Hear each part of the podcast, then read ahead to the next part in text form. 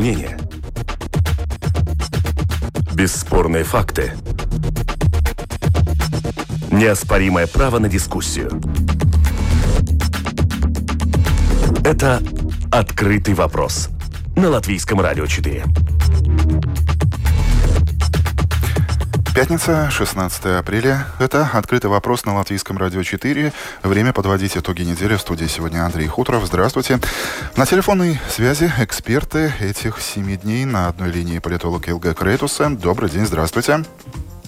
Добрый день.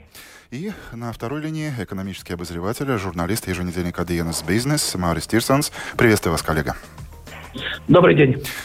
Начнем с криминальной темы. В утренний час пик в достаточно оживленном месте популярного спального района убили футбольного агента Романа Беззубова. Минимум по тем фотографиям, которые опубликованы в интернете, насчитал 7 выстрелов из автомата в лобовое стекло из черного BMW X5. Российские номера, очевидно, фальшивые. Сожженное авто киллеров в Межапарке. Заявление полиции. Делается все возможное и даже больше. И пока в сухом остатке все.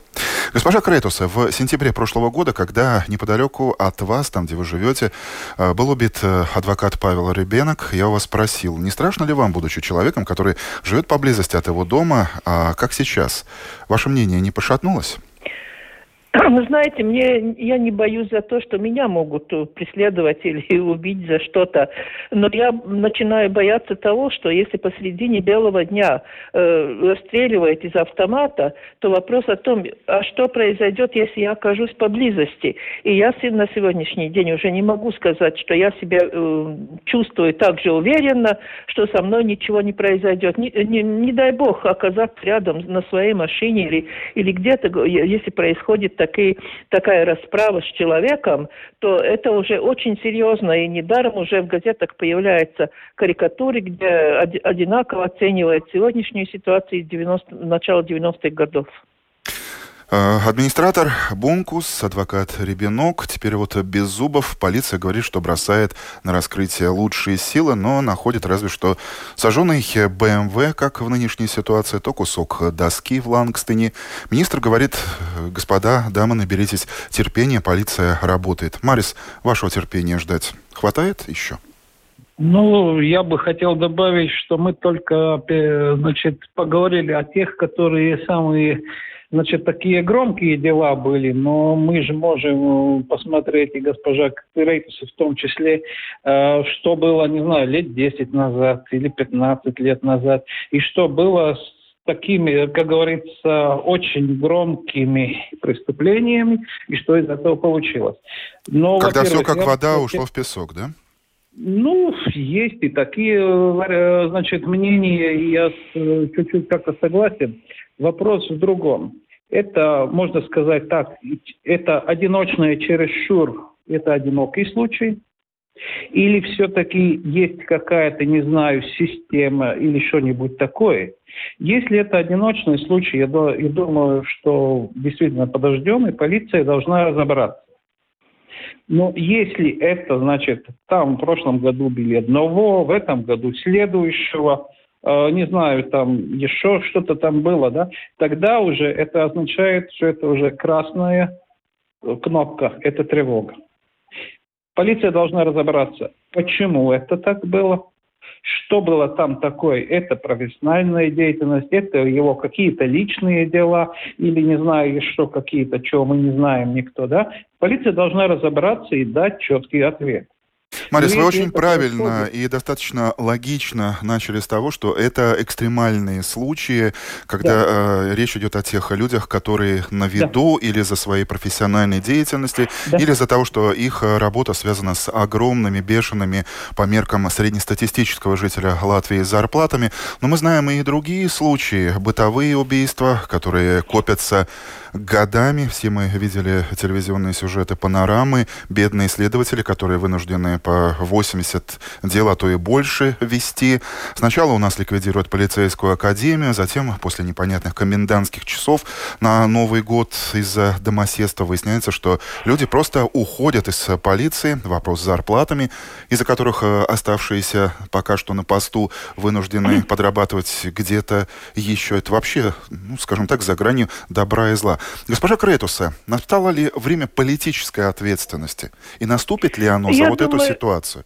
Потому что все Я это вот последствия хотела того, что угу. было не сделано или было сделано э, не так, как на это указывали эксперты и представители отрасли? Я бы хотела, я хотела добавить да еще до вашего вопроса. Во-первых, это процесс, который в государстве опять повторяется с того, что было. Надо разобраться, надо что-то делать, и никто ни за что не отвечает. Э, в любой стране при таких случаях уже давно министр был в отставке из-за того, что уже начинается такое планомерное э, расправа с людьми, где мы не можем ответить, в конце концов, и насчет господина Бункуса. Так, так и не ответили там убийство, не убийство, расправа, грабеж или что-то такое. Это только показывает, что наши правоохранительные органы, начиная с министерства, кончая полиции не понимают или не могут понять, или не вообще не способны справиться с этой ситуацией. И пока никто не будет за это отвечать своей головой в этом в отношении не, не физическом, а политическом ничего не изменится. Сегодня Вы считаете, что то, если что сменить про... министра на другого оперативно, что-то может и поменяться в лучшую сторону? Если будет министр не только поменяться, это понимание вообще ситуации. На данный, на данный момент я единственное, что слышу от министра, сколько он где что-то сделал, не говоря о том, о реальном происшествии. То, что произошло на этих днях, это, по-моему, ну, я насколько я понимаю, высокий непрофессионализм, потому что можно уехать, можно потом ночью машину сжечь, где, где все эти камеры, где наблюдение, где поведение. Э, а теперь нам говорят, э, полиция готова что-то там исследовать. Но вы уже пропустили все, что можно было пропустить.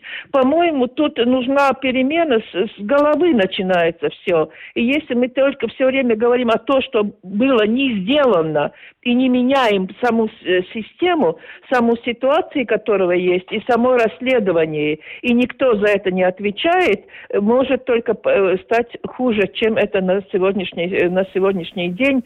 И это может становиться уже таким, как сказать, ну ладно, ну там, там нехороший человек, там он что-то сделал такого, но идет вопрос о жизни человека и о том, насколько оценивает жизнь человека и насколько способны те, которые за это получают зарплату, и политические льготы ответственны за то, что они не сделали. Марис, как вы понимаете, мы уже перешли ко второй части открытого вопроса. А что делать? Э, что-то добавите? Ну, я бы хотел, э, во-первых, э, два маленьких нюанса. Значит, поменяем министра, от этого следствие ничего не изменится. Так что, правильно сказала госпожа Крейпусе, если что-то делать, значит, надо менять систему. Значит, как можно убавить эти значит, э, кучи с делами? Это тоже можно сделать. Может ли это сделать э, министр МВД? Я не знаю. Может быть, это может сделать Сайм, комиссия. Думаю, что может сделать. И, значит, принять законы изменения вниз, чтобы не было, не знаю, там у следователя 80 или 800 дел. Это можно сделать. Следующий. Деньги надо наверняка для следователей? Надо. Где это принимается? Это не принимается МВД, это принимается в министр... кабинете министров и в Сейме. Значит, основной вопрос в Сейме. Они хотят что-то делать, значит, они что-то делают. Если они не хотят, значит, они ничего не делают. И там не обязательно инициатива с МВД или с кабинета министров. Они сами в Сейме там же люди, которые мы выбрали, они должны это понимать, что там делать. И комиссия соответствующая имеется. Обнадеживает, что в полиции работают э, профессионалы, работают люди, которые горят этим делом, которые остаются на этой работе порой не из-за зарплаты, а из-за чего-то большего, а, хотя бы ради того, чтобы бороться с преступностью, раскрывать это уже хорошо. Радует то, что с каждым подобным случаем а, тот же министр позволяет себе иррациональные высказывания. Сейчас, например, зашла речь о том, чтобы по всей стране а, задуматься о создании единой сети видеонаблюдения, как это происходит, например, в Старой Риге. Все мы видели видео муниципальной полиции, когда буквально как срежиссированный триллер видно, как преступник убегает и как его ловят, и все это происходит буквально на экранах мониторов полиции, а потом и на наших мониторах. То есть что-то делается, это вселяет надежду. Пока здесь мы поставим многоточие. И переходим к следующей теме. Увы, не знаю, или к радости ковидной. Тем более тут, э, согласись, тоже снова много нового. И самое главное, как мы слышали 15 э, минут назад из выпуска новостей, уже сегодняшнего дня всем желающим разрешили прививаться по э, концам недели. И только в новых центрах э, массовой вакцинации. Госпожа Крейтуса, это прорыв? Знаете, это наконец-то какое-то пробуждение.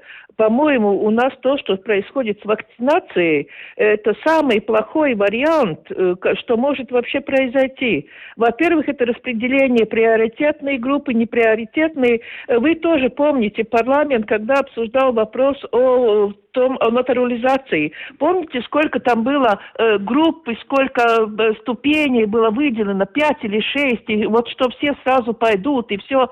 Потом оказалось, что такое распределение людей недейственное и не работает. На сегодняшний день-то, на, на, как будто сказать, немножко, немножко от, отсну, э, очнулись от того, что происходит. Но, например, э, я думаю, что, во-первых, там, где происходит массовая вакцинация, вы посмотрите, как тут туда можно добраться. Я, например, не знаю, на каком транспорте можно добраться автоцентр.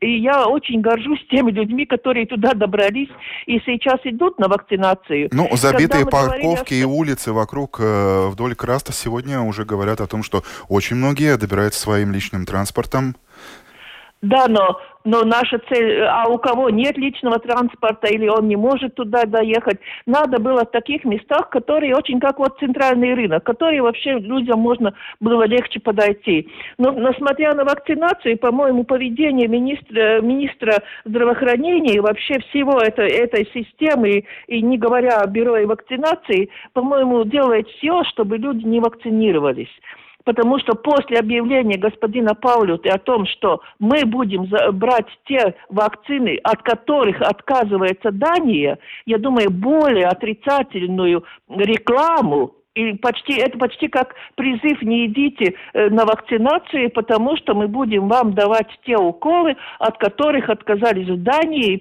считая их негодными. Знаете, ну я не знаю, кто подсказал такой план. Можно было об этом думать. Можно было, когда опять будет Дания восстановит или чего-то, можно было как-то действовать. Но это публично сказать людям, это то же самое, что призывать. Если вы сомневаетесь, ладно, не ходите и продолжайте сомневаться, мы сделаем это, это так, как мы придумали. Я, я не понимаю, о чем думает в этой ситуации и о чем думает Центр вакцинации, который сейчас, ну, ну там вообще, я думаю, если опять отрицательную эмоцию у людей вызвать, ну, заплатите человеку за 40 дней неуспешной работы 10 тысяч и ждите, чтобы народ любил этот Центр вакцинации и реагировал на те призывы, которые а, он призывает, этот Центр призывает людей и думает, думаете, что люди поверят и будут сейчас положительно относиться? С одной стороны, окей, хорошо, сейчас можно идти на, на вакцинацию. Я сама тоже получила укол,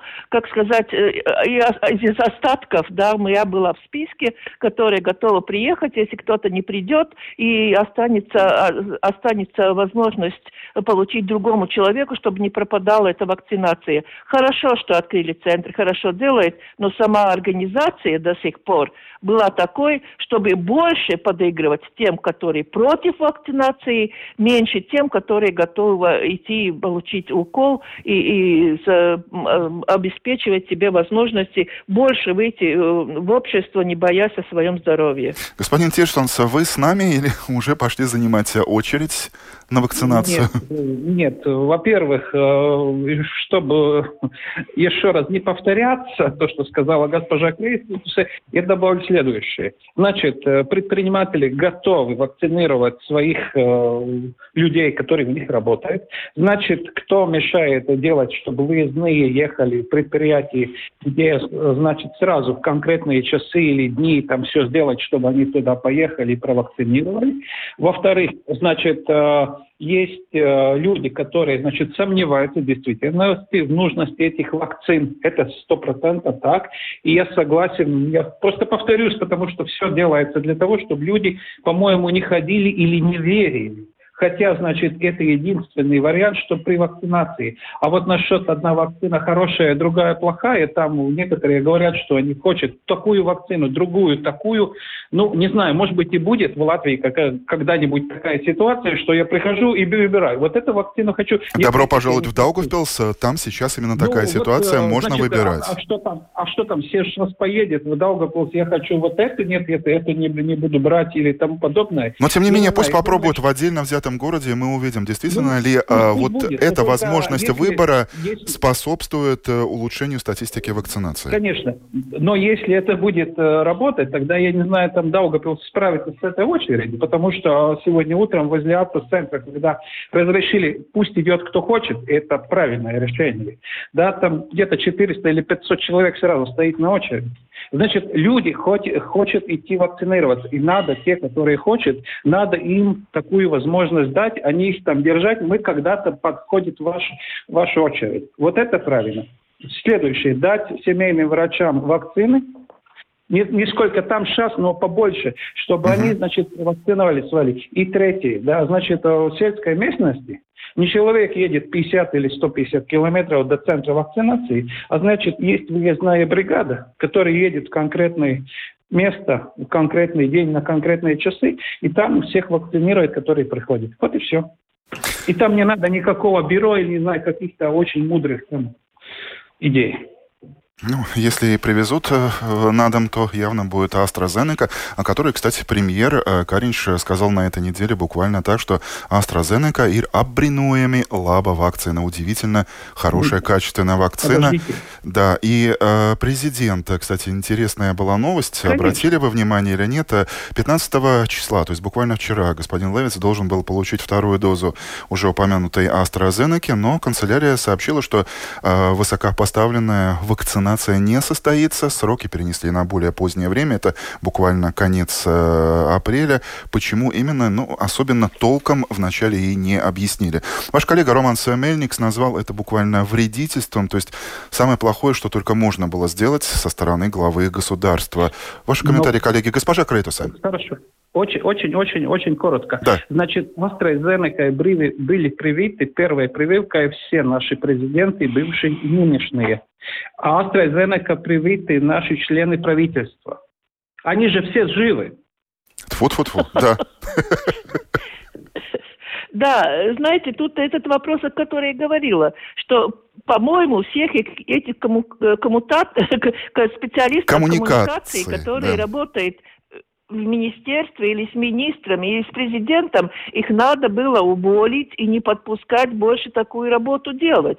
Потому что сейчас все идет на антирекламу для прививок. Единственное, насколько я понимаю, госпожа Витя Фрейберга сделала свой выбор, пошла, сделала то, что обещала.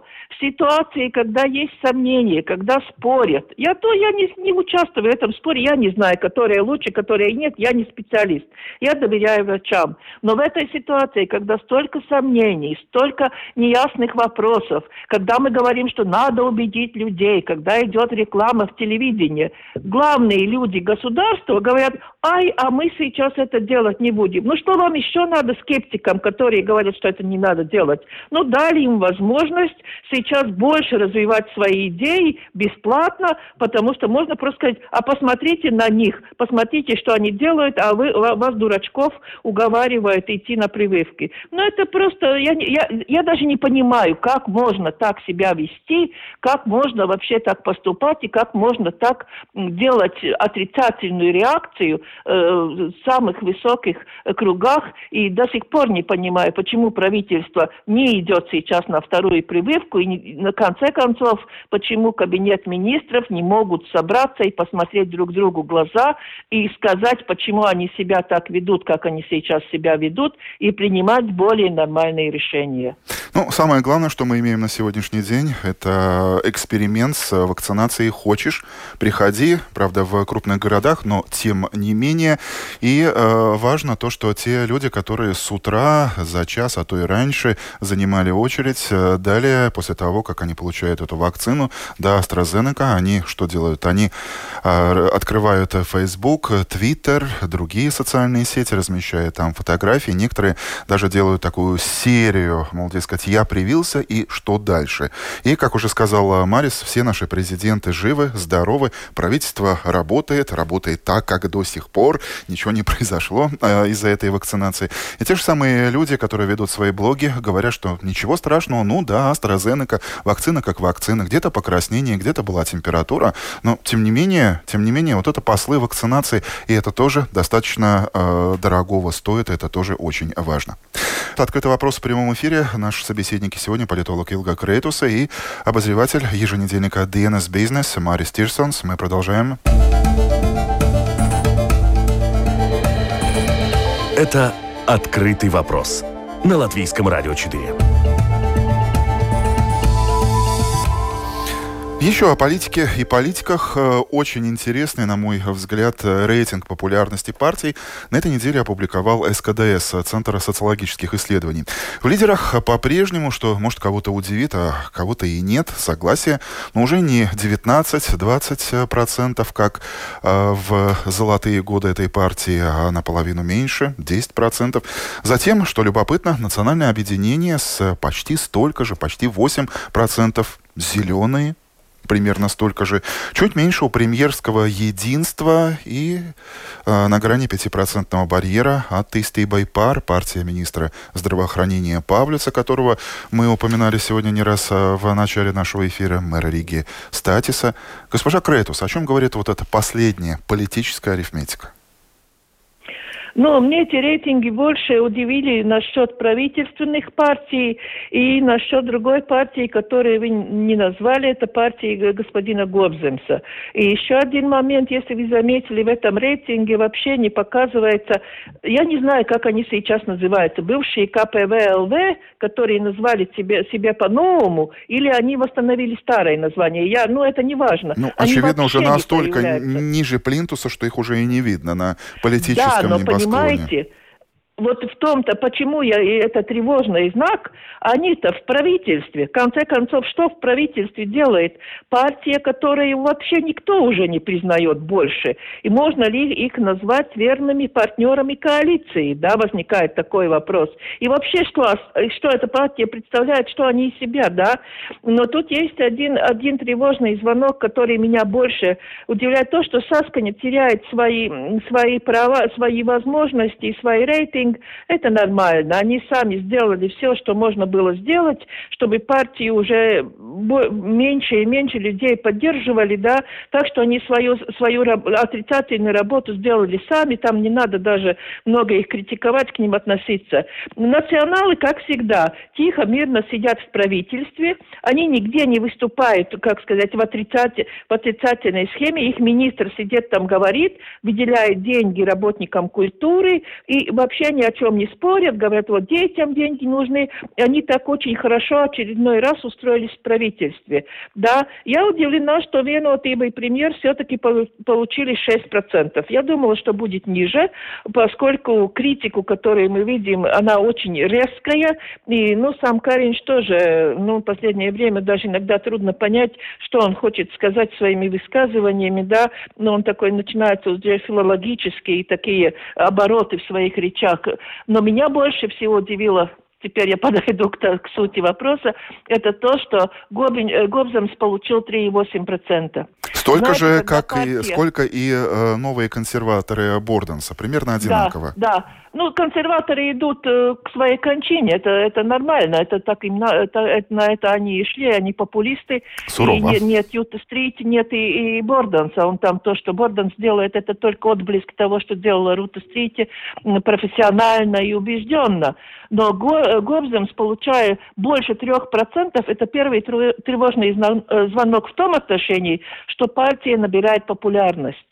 3% это, как показала практика, это, так, это тот рубеж, э, после, если ниже трех, то уже все, уже очень трудно подняться, но если нов, новосозданная сила уже имеет уже к 4% приближается, это тревожный звонок. И, и очень своеобразная, бог, согласитесь, новая сила, да?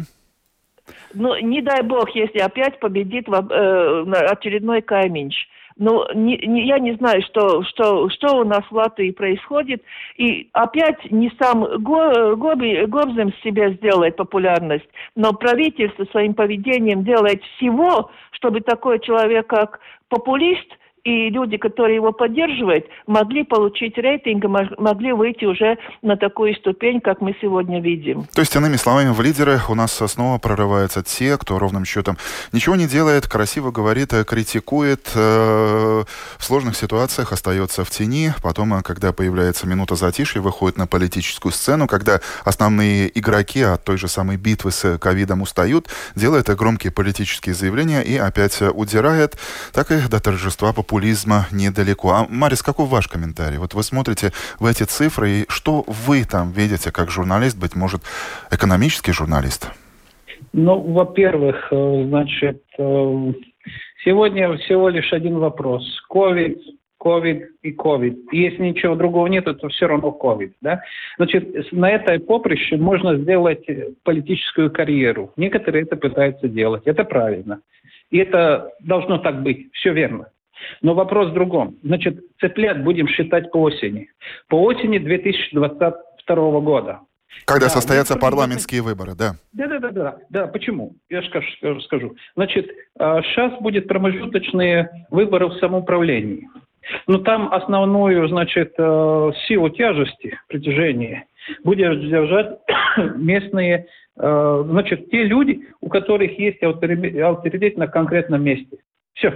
Там политическая партия это, ну, как, извините, как добавок. Если надо, будем в этой партии, если надо, будем в этой, да. Но, по крайней мере, значит, те местные лидеры – это основная масса. Потом идет, значит, те, которые будут в каких-то списках. А вот в следующем году будет выборы в Сейм, какие они будут, какие политические силы будут в них участвовать, как они будут между собой там объединяться, разъединяться, будет новые названия, новые партии, поживем увидим. Но, по крайней мере, это будет отчетная точка, как жить потом. Почему? Мария, скажите, а вас как что... госпожу Крейтуса тоже настораживает э, вот это торжество популизма? С другой стороны, давайте вспомним нашу недавнюю историю. Партия Зигериста, которая прошла на раздаче э, бесплатных э, бананов, затем уже упомянутый Каймиш. То есть в нашей политической истории достаточно недавно были популисты, и, и мы живы, и страна жива. Ну, это, значит, какая-то часть людей всегда, значит, э, недовольна тем, что делают правящие круги и правящие партии. И это логично, что такие группы всегда будет. И если они объединяют свой голос для э, поддержку Зиги, там еще были некоторые, да, они всегда будут представлены всем. Но вопрос в другом. Это только один раз – или это значит, так сказать, постоянно? И тогда вот госпожа Крейтус мне не даст соврать, по-моему, в Германии есть такая альтернативная Германия, да? Сколько у нее сейчас? Да? Сколько она представляет собой Бундестаг? Сначала было там, сколько там, пять или шесть? Сколько сейчас уже? Значит, такие силы набирают, э, по крайней мере, популистические силы набирают э, свой авторитет из своих избирателей не только в Латвии, и в Германии, и наверняка назовем еще другие страны, где, скажем так, очень удивительно, что хорошие, ну, значит так, экономически благоприятные страны, и там появляются, извините, какие-то странники, и они набирают какие-то проценты. Но самое главное вопрос, да, вот они, значит, прорвались в парламент, а если они прорываются правительство, что от них ожидать? Какую, значит, какая будет, значит, вектор, они будут э, направо поворачивать, налево, или все-таки все равно они говорили одно, а будет делать по-другому? В этом самый главный вопрос. И тогда начинается следующий вопрос. Как мы будем прогнозировать, если мы хотим какие-то инвестиции и производство, то там людям надо понять, что они будут делать в следующие пять лет, а не только завтра и все, закроем. Так Госпожа нет, Кретуса, вкратце, вот э, в плане популизма, отечество в опасности или нет? Насчет популизма я могу сказать вам, что вообще ситуация в Латвии не настолько проста, что, потому что у нас две популистические партии, ЕКП и КПВ, получили вместе 32, больше, чем одну треть из, их, из всех парламентских мест. И главное, что они вошли в правительство, и теперь в правительстве такая ситуация, что если кого-то из них куда-то, то правительство разрушается. И тут возникает другой вопрос, кто стоит за этими партиями и кто пользуется теми, что эти партии находятся в правительстве. И если такая волна популизма пройдет в Латвии, то мы начнем уже больше задумываться о том, кто спонсировал, кто давал деньги, и даже неофициально, и кто пользуется теми результатами, которые эти политические партии продвигают в парламенте. Да? Тогда мы, мы сейчас как-то все э, э, сводим к партиям и говорим, партии решают, партии принимают.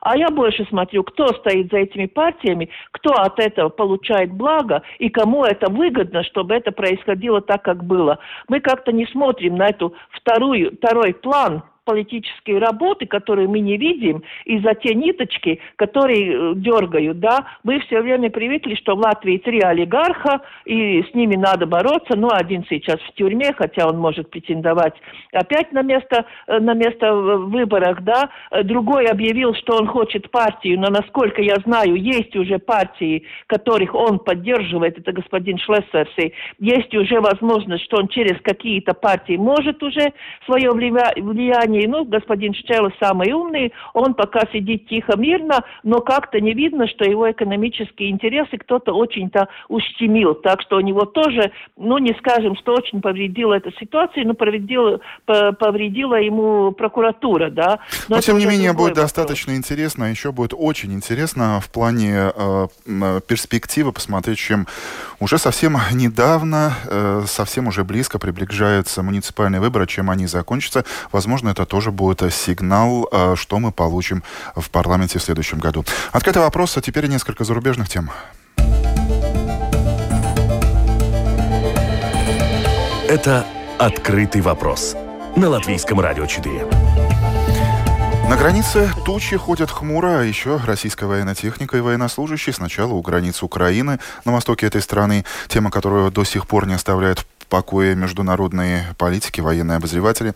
С другой, как публично на этой неделе заявил министр обороны Шойгу, армейский контингент и учения проводятся у других границ как ответ НАТО со стороны России. Что это? Бряцание оружием и работа на внутреннего э, пользователя. Мол, э, россияне, наша броня крепка и танки быстрые, или это э, что-то больше? Госпожа Крейтус, ваш комментарий, насколько это вас настораживает, не настораживает? Ну, я думаю, что ситуация сейчас не очень-то приятная в Европе, да. Э, Россия демонстрирует свое место, свое, свои силы, которые у нее есть. Э, слишком часто указывали на то, что Россия э, там переступила, что нарушила и так далее, грозились санкциями, принимали санкции. Это отчасти, отчасти реакция на то, что происходит. То, что можно ли это поддержать, конечно, нет. С другой стороны, вопрос со стороны Украины, насколько поведение Украины тоже соответствует всем международным правилам, потому что сразу призывается НАТО и идет на это противостояние, да. Но я думаю, что победит здравый смысл и никакой реальной военной, военных действий не начнется, никакая оккупация Украине не грозит. Но смотря на это, это тоже вопрос опять борьбы между Америкой и Россией, которые вообще их отношения сейчас немножко непонятны. С одной стороны, господин Байден э, предложил встречу с господином Путиным, хотя это тоже такой интересный подход, назвал убийцей, потом предлагает все-таки встретиться, ну, скажем, что это компромисс какой-то. Но на следующий день принимаются санкции, и из Америки э, нужно, нужно уехать, выдворяет э, дипломатов. Ну, тогда, в конце концов, это Российских что было? дипломатов российских дипломатов, да, и непонятно тогда, что хочет господин Байден, говорить с Путиным или просто показать миру, что он готов говорить, но практически, ну это как у нас с вакцинами, да, с одной стороны говорим, надо вакцинироваться, с другой стороны э, мы будем брать то, что, э, от которого кто-то отказывается, да. Так что тут, по-моему, не до конца додуманы те процессы, которые сейчас идут, это просто о том, кто возьмет приоритет и насколько можно взять приоритет в мире сейчас чисто в военном отношении, как распределяться силы. Но я думаю, что это сейчас больше такая э, примиряется к друг другу, э, и что это никуда дальше, как военный конфликт, не пойдет. Марис, ваш комментарий. Ну, ситуация действительно тревожная и неприятная, но это большая геополитика. Увы, это так. И следующий, значит, э, все санкции, которые производили против России, значит, Россия за пять лет, что у них увеличить санкции, да, они были вынуждены вложить крупные деньги в свое сельское хозяйство, в переработку продовольствия. И они становятся себе достаточными в, в основном продовольствии. Значит, санкции укрепили экономическую возможность России.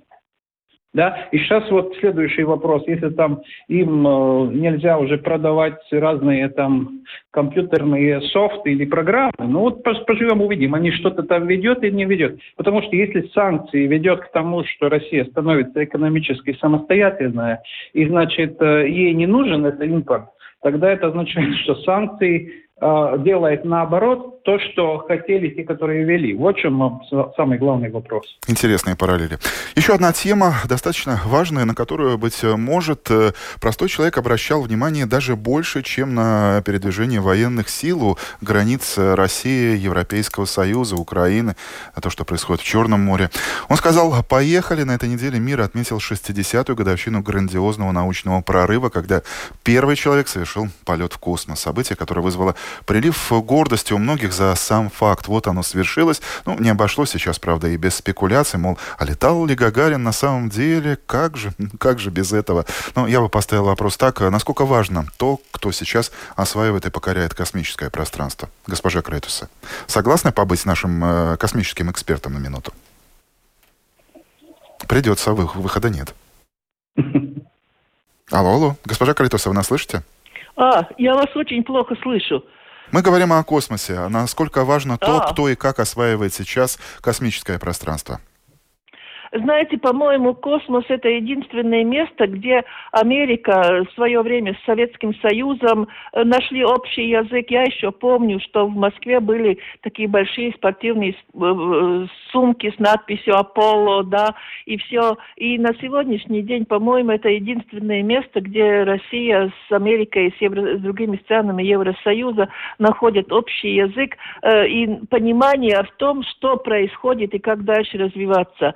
И только жалко, что это происходит не на Земле, а за пределами Земли уже. И надо надеяться, что тут э, не дойдут до санкций и не начнутся какие-то э, такие, ну, размежевания. Но тут, по-моему, больше работает э, ум и наука, хотя это все зависит от политиков и денег.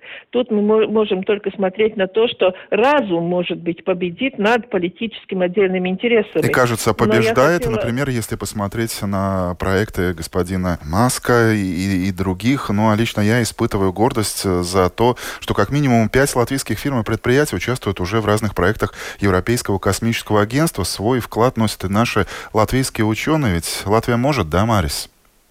Ну, конечно, конечно, что может. И то, что мы можем, мы должны это делать и там участвовать. Если мы, мы, говорим насчет э, космических станций, то сейчас э, летает только два. Это МКС и Шандунь китайская. Все, больше нет. Если мы говорим насчет НАСА, то это очень крупный игрок и очень сильный, потому что все, значит, э, зонды, которые идут на Марс, на Венеру и вообще в Солнечной системе, это НАСовские. Ну, конечно, они сделали не только в Америке, там и с японцами. Ну, то есть можно сказать, что весь мир сотрудничает в этой области. Я надеюсь, что, значит, это сотрудничество в космосе, как выразилась госпожа Крейтус, будет продолжаться и на Земле. И знаете, что тут надо добавить? Насчет Латвии. Мы вернулись к тому, что было – восьми, начала 80-х годов э, э, научные сотрудники э, Академии наук Латвии уже работали в программе, ну, всесоюзной программе вместе с американцами. Так что тут ничего, как будто ничего не новое, и Латвия уже себя доказала, что она может в этой сфере работать. И слава богу, что мы нашли возможность в государстве поняли, что надо эту отрасль развивать, и надо нам участвовать как ну, полноценным участникам итогам программы угу. не только да. считать, сколько-то тысяч мы не доплатили, чтобы нас не исключили из, из общей программы. Мы можем достаточно оптимистичный промежуточный э, финал этой недели. Спасибо нашим экспертам, политолог Илга Крейтусе. Благодарю вас за ваше время. Экономический обозреватель DNS бизнеса Марис Тирсонс. Спасибо, коллега. Э, очень много э, было комментариев наших слушателей по поводу резонансного убийства тот, кто подписался слушатель, комментирует это так. Преступление есть везде, в самых продвинутых странах. Можем ли мы делать выводы из самого факта этого преступления? Вопрос в том, продолжает э, наш собеседник, проблема в факте преступления или в том, что громкие ЧП годами остаются нераскрытыми и без публичного освещения постепенно это обстоятельство замыливается. Вакцинация. Э, я думал, будет больше комментариев, но они такие. Роман э, пишется с самого начала надо было в свободный доступ вакцины выпускать. Разбери тут бюрократию, как будто люди такие глупые не оценят свои риски. Э, свободная очередь все покажет. Алексей, с вашей каждой следующей программой все больше убеждаешься, вопросы организации во всем хуже и хуже, увы. И в это комментарий, если бы поменять оплату между бюро вакцинации и полицией, полиция могла бы работать лучше, да и менять всю систему нужно налоговую, экономическую, социальную и политику управления государством. И Игорь по поводу рейтинга политических партий. Фикция, считает он, хуже то, что выборы теряют свою функцию из-за того, что голоса избирателей практически не учитываются. В политику попадают партии, получившие меньше голосов за счет того, что они все объединяются вместе. Система выборов порочна, считает э, слушатель, и ее нужно изменить. Спасибо. Эмоционально, субъективно, об объективном мы провели эти 38 минут в прямом эфире Латвийского радио 4. Меня зовут Андрей Хутро, звукооператор Наталья Петерсон, продюсер передачи передачи Людмила Головинская. Спасибо и нашим слушателям за активное соучастие в этом эфире. Доброго дня и всем нам хороших новостей. Пока.